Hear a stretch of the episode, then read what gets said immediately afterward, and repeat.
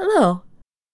Today on Ask a Teacher, we answer a question about punctuation marks from Luai in Syria. I hope you can tell me about the difference between punctuation marks, such as the semicolon, the colon, and the comma, and between round brackets and square brackets. Luai, Syria. Dear Luai, thank you for writing with this very interesting question. Even native speakers have trouble with these punctuation marks when writing English. Let us begin with the simplest one, the comma. First, you need to understand the sentence. It is a group of words with a subject and a verb that expresses a complete thought. When part of a sentence expresses a complete thought, and could be a sentence, we call it an independent clause. It has a subject and a predicate or verb. The most common use of a comma is to separate an independent clause and a phrase or a dependent clause. When we read the examples in this lesson, we will say the punctuation marks out loud so listeners can understand where they belong. Every Thursday, comma, V O A has a new everyday grammar lesson. The independent clause is V O A has a new everyday grammar lesson. Every Thursday is separated by a comma. There are many other uses for commas, which you can read about in our everyday grammar lesson. The colon is two dots, one over the other.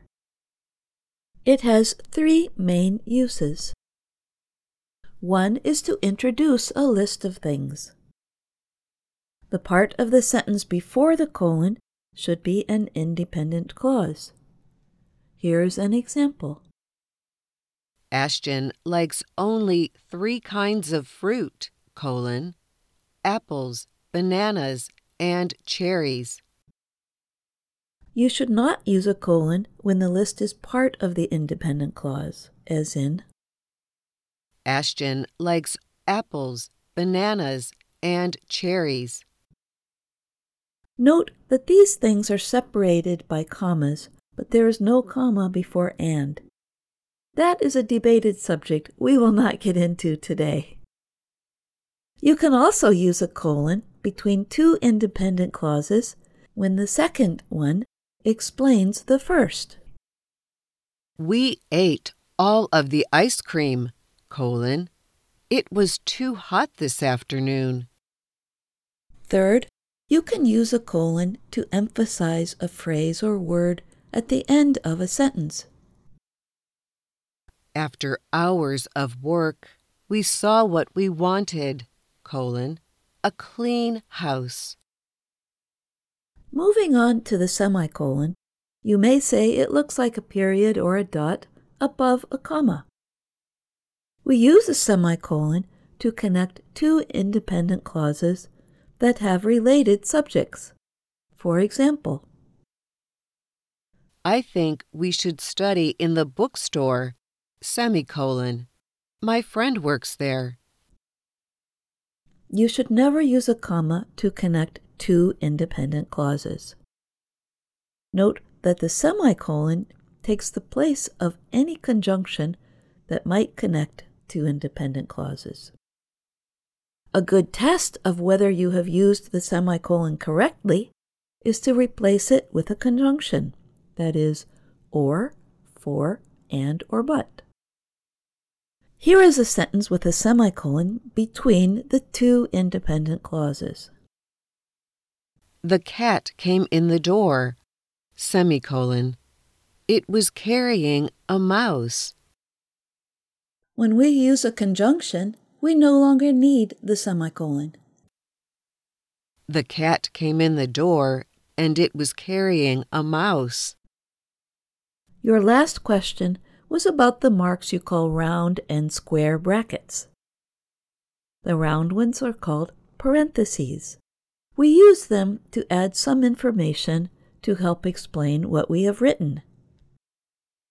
When reading them aloud, we say open parentheses for the one on the left side and close parentheses for the opposite one on the right. For example, I opened a can of food for Makeda, open parentheses, the dog, close parentheses, and put it in a dish. The square brackets have several uses. They are used to put comments or information into direct quotations, to identify errors in text, and to add more information within something that is already in parentheses. Here are examples of the brackets in action. His mother said, "Look, this letter, open brackets, it was from the university, close brackets, came for you." Alex picked up the bag, open parentheses. He thought it held more water, open brackets. It only had empty bottles, close brackets, close parentheses, and shook it. You may also see brackets around a Latin word, open bracket, sick, close bracket, showing there was a mistaken word in what someone else wrote. I hope this answers your question, Luai. What question do you have about American English? Send us an email at learning english at v o a news dot com. And that's Ask a Teacher. I'm Jill Robbins.